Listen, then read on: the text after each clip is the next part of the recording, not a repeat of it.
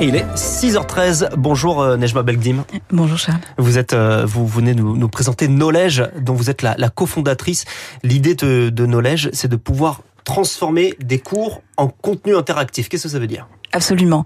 Donc ça veut dire qu'un enseignant va pouvoir, à partir d'une vidéo, d'un texte, transformer ce contenu en une quinzaine d'activités interactives qui sont des quiz, des flashcards, des résumés, des glossaires. Et toutes ces activités-là vont être générées en quelques minutes. La particularité de notre outil, c'est qu'on associe donc les IA génératives pour automatiser et accélérer et démultiplier la production de l'enseignant et les sciences cognitives pour s'assurer que ces activités-là sont complètement interactives et engageantes pour l'apprenant. On estime que c'est 85% plus d'engagement et 75% plus de mémorisation. C'est-à-dire que le cours traditionnel fonctionne moins bien? Le cours traditionnel euh, doit être repensé. Qui parle, qui parle aux élèves pendant une heure. Alors effectivement, cette, cette configuration traditionnelle positionne l'enseignant comme euh, comme sachant et, et l'apprenant de façon très passive. Et ça, c'est la, ça, c'est la, c'est la problématique, c'est la difficulté qu'on adresse. C'est-à-dire que dans les classes, être installé pendant une heure, écouter l'enseignant, eh bien, ça ne fonctionne plus. On le sait aujourd'hui. Et, les recherches nous le disent. Et donc, euh, effectivement, on va venir bousculer un petit peu cette dynamique traditionnelle que beaucoup d'enseignants bousculent déjà, mais n'ont pas les moyens, ils n'ont pas les outils pour le faire sans être en surcharge continue. Concrètement, comment ça fonctionne? Qu'est-ce que vous faites euh, pour transformer un cours en, QCM, par exemple? Eh bien, ça repose sur euh, donc de l'intelligence artificielle, mais dans une discipline de l'intelligence artificielle qui est le Natural Language Processing. Mmh. Et donc, c'est le traitement du langage naturel. Donc, euh, lorsqu'on part d'une vidéo, on va extraire le fichier audio, on va transcrire cette, cette, cette, ce fichier audio et c'est à partir de cette transcription que l'IA va identifier les éléments clés, les notions clés, va générer un certain nombre d'activités. Et la particularité de notre outil, c'est qu'on part d'une source et donc pas d'une page blanche. Mmh. Et ça va permettre d'éviter les biais et les hallucinations. Comment l'intelligence artificielle arrive à identifier ce qui est important et ce qui ne l'est pas?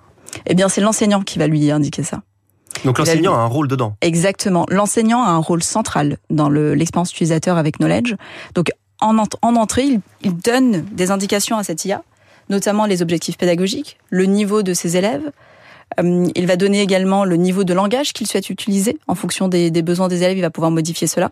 Et à partir de ça, l'IA va générer ces activités-là. On est aussi un outil auteur. Donc les enseignants, par exemple en France, sur la région Île-de-France, ils ont une plateforme qui s'appelle ELEA mmh. et ils vont pouvoir transposer, enfin transférer toutes ces activités sur cette plateforme-là. Donc on n'est pas une plateforme, on a un outil auteur. On va venir s'imbriquer dans l'écosystème digital qui est déjà existant pour ces enseignants. Donc ça va permettre aussi une adoption et un usage qui est très important. Vous utilisez des intelligences artificielles déjà existantes ou est-ce que vous avez créé vous-même votre propre programme? Euh, c'est une très bonne question. Donc nous, on a commencé en 2019 et donc on a développé nos propres modèles avant le Bing Bang euh, ChatGPT. Par la suite, on est passé sur des modèles, les large language models, qui sont développés notamment par euh, OpenAI, et on a combiné les deux les deux savoir-faire. Donc nos propres modèles qui permettent d'avoir un résultat qui est pertinent, mhm. plus ces modèles large language models qui vont venir propulser la performance. C'est là que vous utilisez ChatGPT aujourd'hui? Alors non, pas ChatGPT.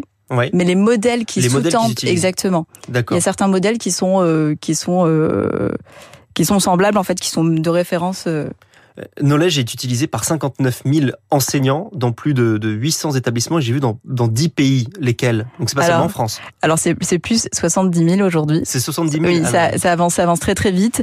Avec donc on s'est déployé sur les États-Unis. On a eu un, un, succès euh, assez important. On a pu représenter la France notamment à TechCrunch à la GSV Cup.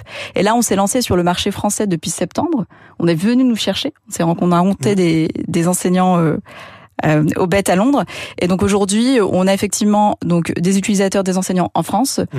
mais aussi euh, aux États-Unis, en Europe, en Italie, en Allemagne, un petit peu partout. Mais notre focus, il est vraiment français et euh, américain. La, la, barrière de la langue ne freine pas l'intelligence artificielle. Je vous pose cette question-là puisque ce matin dans le Parisien, il y a un article sur le, le chinois et le japonais que ChatGPT ne saurait pas bien utiliser. Est-ce qu'il y a une barrière là-dessus? Alors oui, il y a une barrière. Il y a eu une barrière. C'est pour ça qu'on a commencé par le marché anglo-saxon, parce que ces modèles étaient bien plus performants en anglais. Et aujourd'hui, ils sont bien plus performants en français qu'ils ne l'étaient il y a un an. Donc les choses avancent très vite. Il y a une barrière, mais c'est des barrières technologiques qui vont vite être levées. Quoi. Parce que l'intelligence artificielle apprend avec le temps. Exactement. Vous l'entraînez progressivement. Absolument. Donc elle devient meilleure aussi dans les langues étrangères. Aujourd'hui, vous avez vu une, une, une amélioration rapide? Absolument, ça avance très très vite. Et ça, c'est aussi un, un, challenge du côté des, des, boîtes comme les nôtres. Il faut qu'on soit à jour et qu'on teste toujours nos outils. Et on a une, base de 25 000 enseignants bêta-testeurs qui nous permettent au quotidien de venir tester notre solution et s'assurer qu'elle est performante et efficace pour ces enseignants. Est-ce qu'à terme, vous pourriez imaginer de développer une intelligence artificielle ou des outils à destination cette fois-ci des élèves? Alors c'est vrai que nous, notre cible, c'est l'enseignant, mais quoi qu'il en soit, dans les activités qu'on génère, on pense à l'élève. Donc les activités mmh. générées, on, on, réfléchit en ce moment par exemple à avoir un, un, corpus de connaissances qui serait à la disposition de, de l'apprenant et qui pour et, et l'apprenant pourrait interagir avec ce chatbot pour apprendre. Donc on, on pense à ces activités-là, mais c'est vrai que notre focus est sur l'enseignant et sur sa capacité lui à transférer la connaissance à ses élèves. Et c'est envisageable d'avoir un outil pour la correction, par exemple? Alors pour la correction, on fait nous de la rétroaction immédiate, donc un feedback immédiat. Donc il y, a une forme de correction qui est automatisée. Euh, et on ira encore plus loin là-dedans, mais toujours dans le cadre des feedbacks, de la rétroaction qui va permettre un apprentissage amélioré et surtout durable. Parce que dans le fond, ce que, ce que vous proposez, c'est aussi de faire gagner du temps euh, à des enseignants. Euh, là, ça pourrait être aussi du, du temps gagné. Est-ce que c'est aussi un argument de vente que vous mettez en avant? Alors c'est effectivement un gain de temps mais c'est surtout une capacité à, à, à rendre l'apprentissage plus accessible, plus interactif et aussi plus inclusif. Et donc cette capacité à adapter, à donner les outils à l'enseignant pour adapter ses apprentissages, c'est ça la, la vraie euh, la vraie valeur ajoutée. Le, le, le, gain de temps, ça permet cela. Il faut garder en tête qu'il y a un sentiment quand même généralisé auprès des enseignants, notamment en termes de surcharge de travail, et, euh, et aujourd'hui, on leur demande en plus prochainement de devoir faire des groupes de niveau. Mmh. Et donc, il faut pouvoir leur donner ces outils aussi pour, euh, pour leur permettre d'exécuter. Ce qui n'est pas forcément. Euh...